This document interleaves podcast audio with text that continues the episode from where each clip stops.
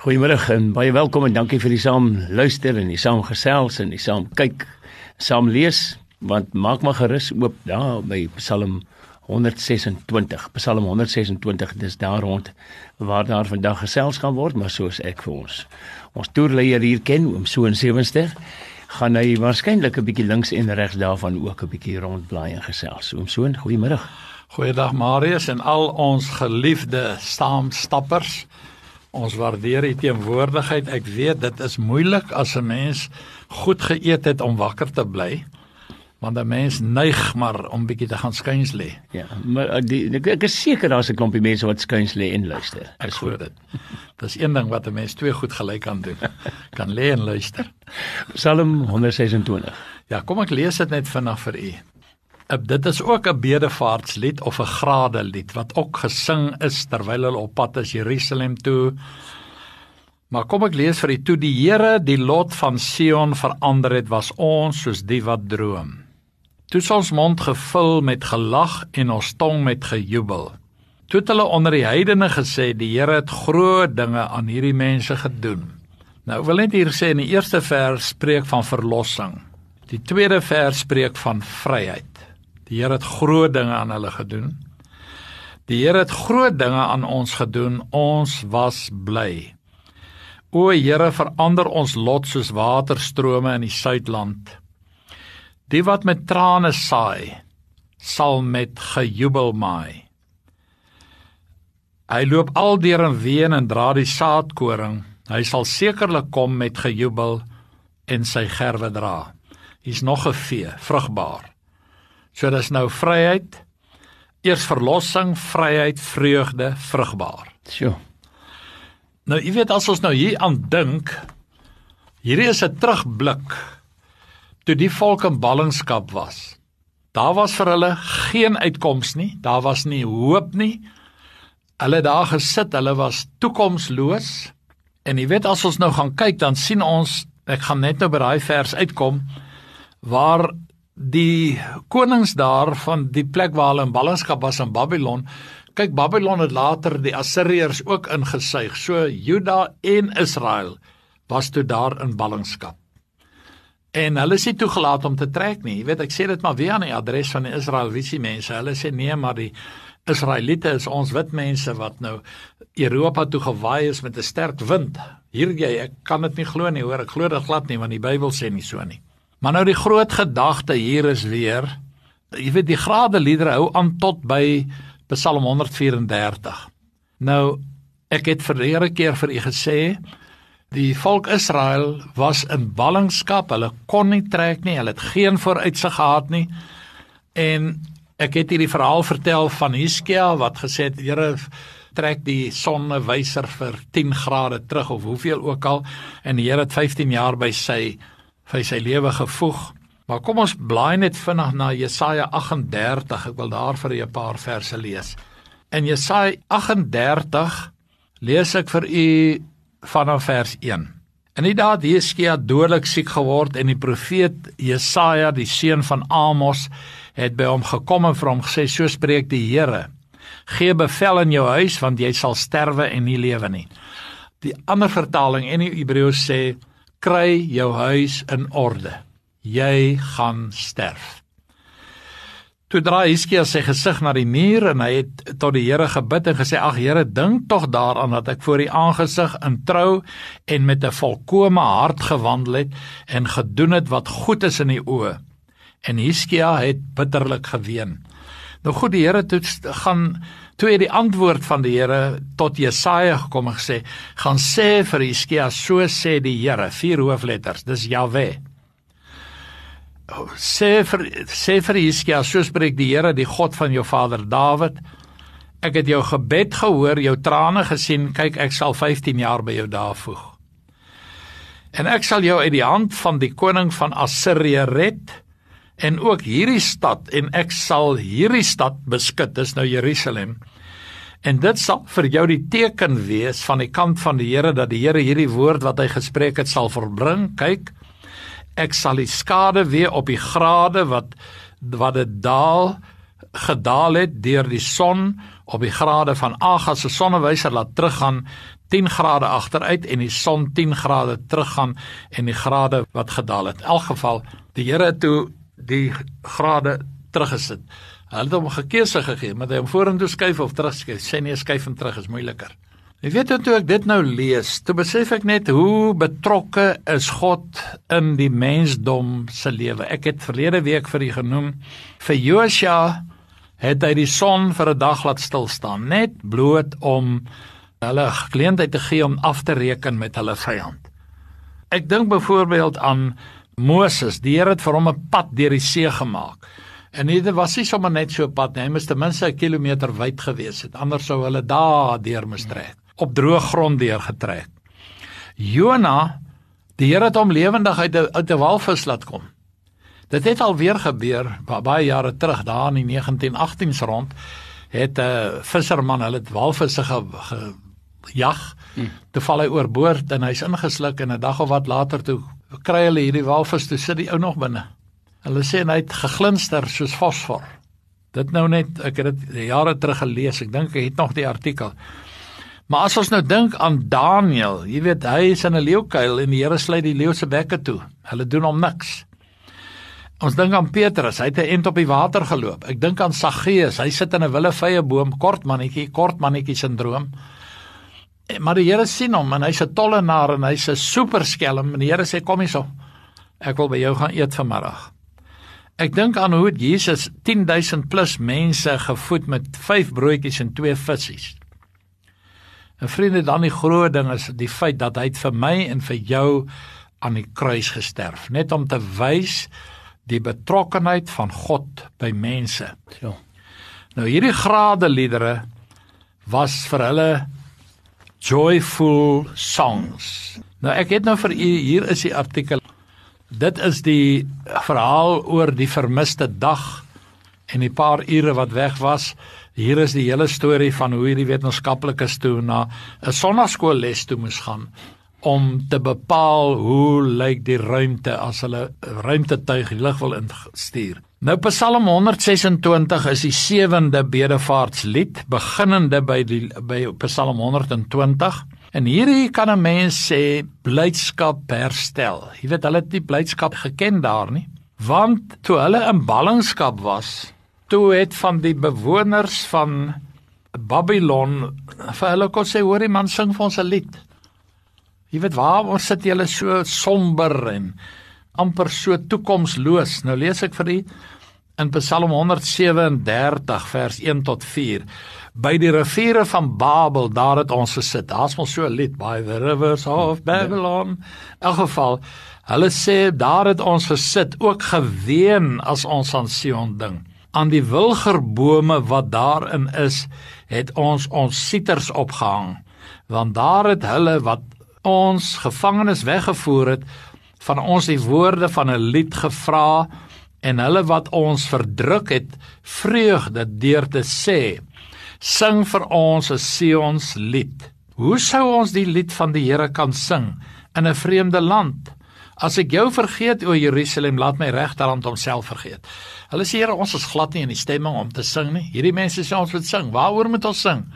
Ons het geen toekoms nie. Nou hulle sê toe die Here die lot van Sion verander het, was ons soos een wat droom.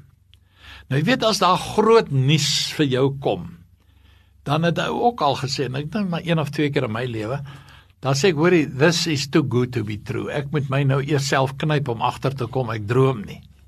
Nou dis ook nou weer so, ek wil nie sê lesinnig nie, maar hierdie man, hy het vir maande werk gesoek. En toe op 'n dag kom hy vrolik by die huis aan, hy sê ek het 'n werk geland. Dis 'n goeie maatskappy, goeie salaris, 4 dag werkweek, 7 weke verlof per jaar en 'n kleinerige karretjie mee te ry, maatskappy motortjie. Sy sê maar dit is te goed om waar te wees. Ek moet my knyp om seker te maak ek hoor reg. Hy sê nou wanneer begin jy? Hy sê nee, jy het die job gekry. Toe daai namens aan aansoek. Toe daai ballonnetjie ook aangebars. Maar vriende, hierdie situasie was so hopeloos. Hulle kon niks vooruit beplan nie. Hulle was letterlik ingehok. En dan in Psalm 126 dink hierdie mense terug aan die donker tyd van hulle ballingskap. Hulle het jy weet die Here geprys vir verlossing, maar dit was nou in 'n terugblik toe hulle besef hoe bly was hulle toe die Here die lot van Sion verander het. Nou, dit is ook so vriende. Ons kan sekere goed nie doen nie. Al gaan jy worstel en beklei en ruk en pluk aan omstandighede. En ek het gesê, doen die moontlike, maar los die onmoontlike vir die Here. Ons sal soms die onmoontlike doen. Daar het ek al goeie, waardevolle ek kan nie dink dat dit wel die Here is magtig om net te weet Here U is in beheer. U is die een die God vir die onmoontlike. Dit kom nou maar weer in my gedagtes op vriende en ek wil nie aanhoudend oor my eie wedervarings praat nie. Maar dit was baie jare gelede daar in 1993 toe die radio begin is. Toe's ek met 'n hyskraan opgehef daar bo teen 'n toring en ek het die maspaal daar vasgebou. Dit is 'n vreeslike groot boormasjien gewees. Lang boute en moere, ek is pik swart van die jy weet gegalvaniseerde skaalsaal kry jy jy so veel. Jy weet jy ken jou amper self nie. En ek klim af en dit is die hyskraan drywer. Ek sê van hoorie man baie dankie sê vir die eienaar ek sal vir hom die geld bring. Hy sê nee nee nee, jy moet die geld nou gee.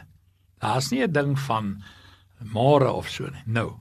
Nou loop ek al om my een my langbroek is geskeur, so 'n lang winkellak in. Wie ek ry dikwels daar verby dan vra ek, "Here, wat het die dag hier gebeur?" Hier kom 'n vrou in met 'n so blou Hyundai karretjie. En sy vra vir my, "Sir, who's in charge here?" Ek huil hoor, ek loop en huil. Ek sê, "Here, ek kan hierdie druk nie meer vat nie. Dit raak nou." Want jy het geen Ons het gehad nie. Daar's geen geld, niks. Sy sê, "Can you please tell me who's in charge here?" En ek sê, "Madam, unfortunately, I am in charge." Sy sê, "Well, I don't know what happened, but the moment I crossed that road, God spoke into my heart and said, "Give the man in charge 2000 rand." Hoe werk dit? En dit was presies die bedrag wat jy moes betaal vir die huis. 1980. Ek het 20 rand klein geld gekry. daarmee het ons kook gekoop. Die ouens wat my help het. Ja. Kan jy daai tyd kon jy nog 'n paar kooks koop. Net maar die gedagte. Dit was mos nou die onmoontlike. Absoluut. Nou, as ons nou gaan kyk, jy weet, nou kyk hulle terug en hulle besef net die Here het hulle daar uit 'n situasie kom uithaal wat totaal onmoontlik was. Hulle kon nie beweeg nie. Hulle is heeldag gemonitor en hier kom die Here in sy ongeëwenaarde liefde en hy kom maak hierdie bande los. Hy werk in koning Kores se hart om te sê julle kan huis toe gaan. Nou ek wil twee goed net vinnig uitlig. Die een is in Deuteronomium 8 en ek lees vir u daar vers 2. Deuteronomium 8. Hy sê en jy moet dink aan die hele pad waar langs die Here jou God jou uit jou nou 40 jaar lank in die woestyn gelei het tot jou verootmoediging en beproewing om te weet wat in jou hart is of jy sy gebooie sal onderhou. So die Here sit jou deur 'n proeftydperk om vir jou te wys wat is in jou hart. Dis die een ding wat ek graag met u wou deel. En dan sien ons in Psalm 34 vers 5 en vers 7. Ek kry dit vinnig vir u. Psalm 34 vers 5 Maak die Here saam met my groot en laat ons saam sy naam verhef. Vers 7 Hierdie elendige het geroep en die Here het gehoor en hy het hom uit al sy benoudhede verlos. God is ons verlosser. Hy sal jou uit die ergste benoudhede kom uithaal. Die groot tragedie is eintlik ons vergeet so maklik. Jy weet dis mos maar dinge wat moet gebeur. Maar nou lees ek vir 1 2 Kronieke 36. Ek wil nou nie rondval nie, maar dit is vir my belangrik dat ons net perspektief sal behou. In 2 Kronieke 36 Dit was toe die volk Israel nou toestemming gekry het om terug te keer na hulle land. En hoe hulle onder Ezra teruggekeer het en ek glo al singende het hulle teruggetrek. 2 Kronieke 36. Ek lees vir u en dan ook sommer die eerste hoofstuk van Ezra. Vers 6 en dis nou 2 Kronieke 36 vers 22. En in die eerste jaar van Kores die koning van Persië het die Here daar sodat die woord van die Here deur die mond van Jeremia in vervulling sou gaan die gees van Kores die koning van Persië opgewek dat hy 'n oproep deur die hele koninkryk laat gaan om self ook skriftelik om te sê so sê Kores die koning van Persië al die koninkryke van die aarde wat die Here die God van die hemel aan my gegee het en hy het my opgedra om vir hom 'n huis te bou in Jerusalem wat in Juda is. Enige een onder julle wat aan sy volk behoort mag die Here sy God met hom wees en laat hom optrek. Kort en saaklik nou Persië is die huidige Iran en uh vandag nog vyandig. Nou as jy na Daniël 9 gaan kyk, dan gaan jy presies sien hoe hierdie goeters in vervulling gegaan en ook in Esra die eerste hoofstuk is eintlik 'n herhaling van die vorige 2 Kronieke 36 vers 22. Die groot gedagte hier is die Here werk deur 'n heidense koning om sy volk te laat verlos. Nou ek weet mense gaan dalk nie daarvan hou nie. Maar kyk Donald Trump het mos Jerusalem erken as die hoofstad van Israel. En die Israeliete of die Jode het nou 'n nuwe tempel muntstuk gedruk met Trump se kop daarop. Sy gesig. En dan sê hulle agterop is dit Kores. Hulle sê Trump is die moderne Kores. Sjoe. Dis 'n groot ding hoor. Groot sprong. En toe hy die Golag Golan Hooglande hmm. ook nou erken as deel van Israel wat Bybels heeltemal korrek is. Nou al wat ek wil sê is ek dink hy het 'n paar goeie geestelike raadgewers. En hy het hierdie besluite net geneem. En jy weet mense is te bang om dit te doen. Maar nou ja, hy is maar 'n rough and tumble ou, maar ek hou baie van hom. Nou God het groot dinge vir ons gedoen. As jy weer gaan kyk, jy weet 2 Kronieke 35 vers 18. Jeremia 50 vers 33 sê die volk was nie toegelaat om te trek nie. Maar die Here laat hierdie heidense koninge hulle laat trek. Hulle het nie gaan vra nie, hulle het nie getoi toi nie, hulle het nie eh, brandende bande in die strate gegooi en gesê we demand dit nie. Die Here het dit gedoen. Nou wil ek iets anders sê. Ek het net nou gesê ons vergeet so maklik. Nou weet ons almal kom nie deur dieselfde katkesasie. Ek wil dit nie 'n meele gebruik nie. Die woord meele nie, maar daai tyd in jou lewe wat jy moes katkeseer. Dan het die Nederlands geloofsbelijdenis vir jou gevra, hoeveel dinge is nodig om welgetroos te lewe en te sterwe en dan kom die antwoord, daar's 3 dinge. Ek wonder wie van u onthou dit nog. Eerstens is hoe groot jou sonde en ellende is. Die tweede is hoe jy van jou sonde verlos kan word. En die derde is hoe jy God daarvoor dankbaar kan wees. En dit is wat kinders van die Here nie doen nie. Ons is nie altyd dankbaar dat die Here jou verlos het uit die kake van hierdie wêreld nie. Nou ek sê nie ons moet nou volstryspolitiek beoefen en kop in die sand leef nie. Maar laat die Here sy hand op jou kom lê en jou wederbaarheid is 'n wonderwerk.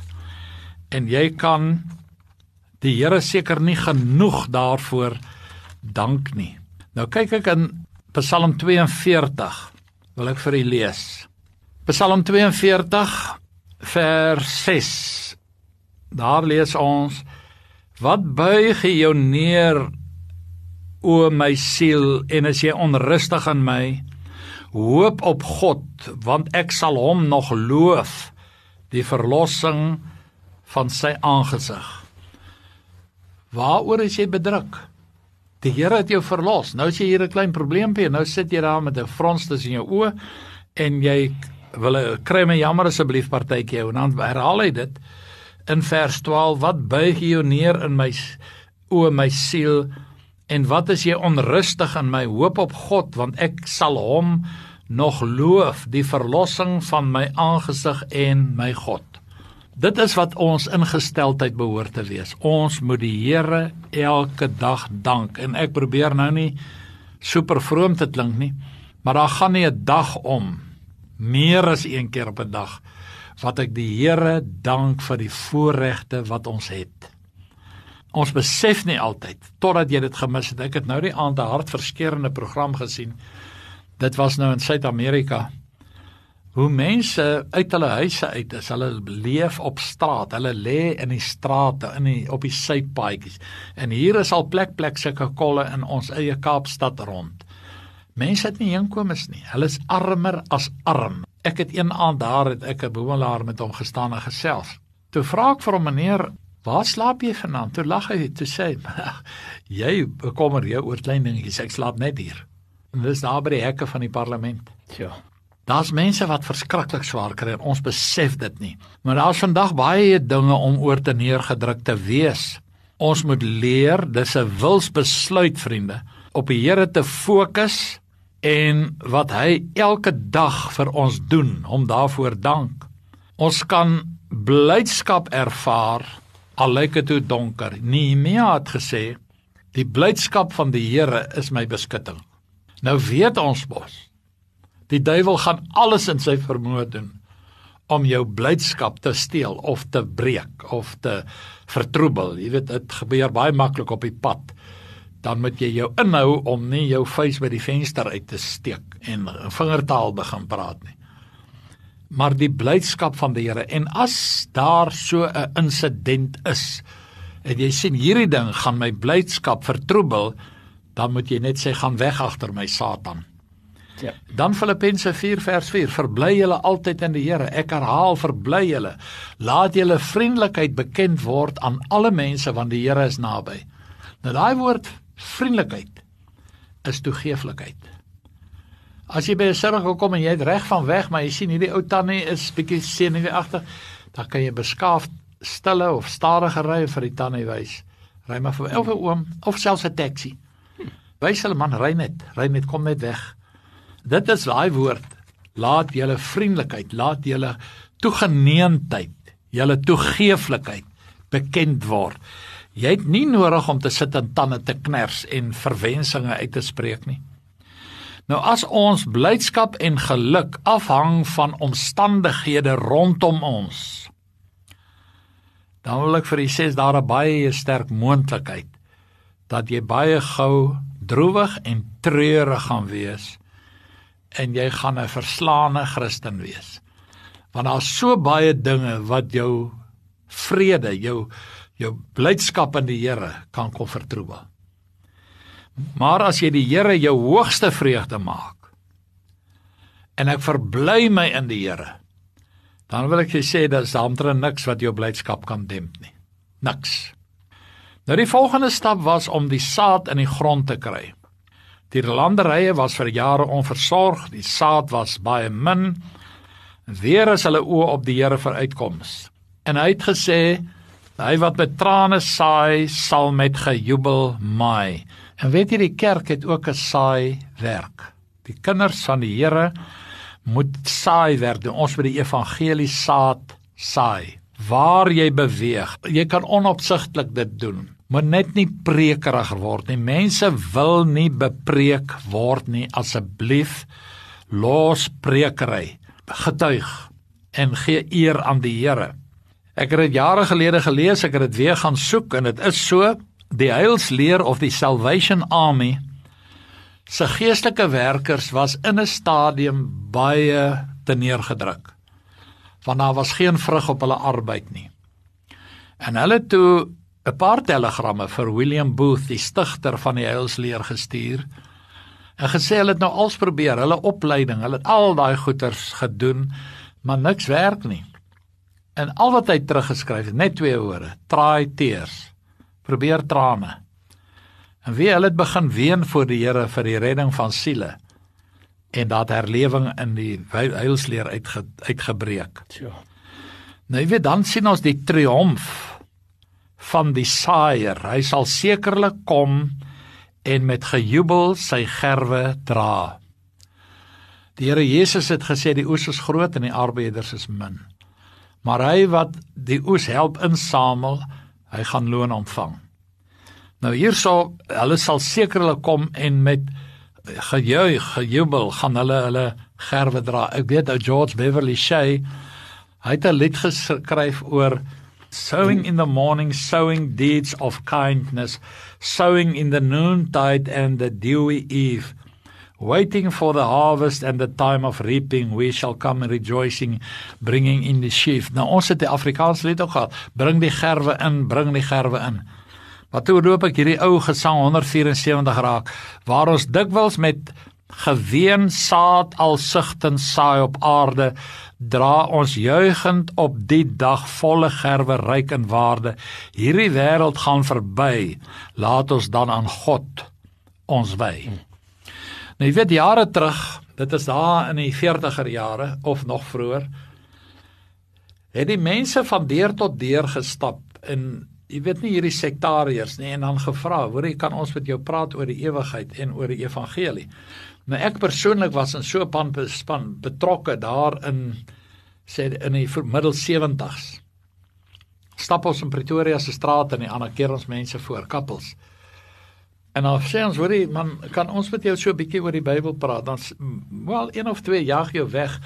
Maar wie jy die oningeligtheid van mense. Maar hierdie spesifieke ma, sy was 'n alleen ouer met twee dogtertjies. Hulle het in 'n kamertjie gebly En daar kom 'n man en hy sê hy wil graag met hulle oor die Here praat. En weet hy het met soveel passie gedoen dat die ma en die twee kinders en die prediker, die pastoor was in trane voor die Here. Hulle neem toe die Here aan en die tyd het aangestap, daai dogter het groot geword, het sy self te twee kinders.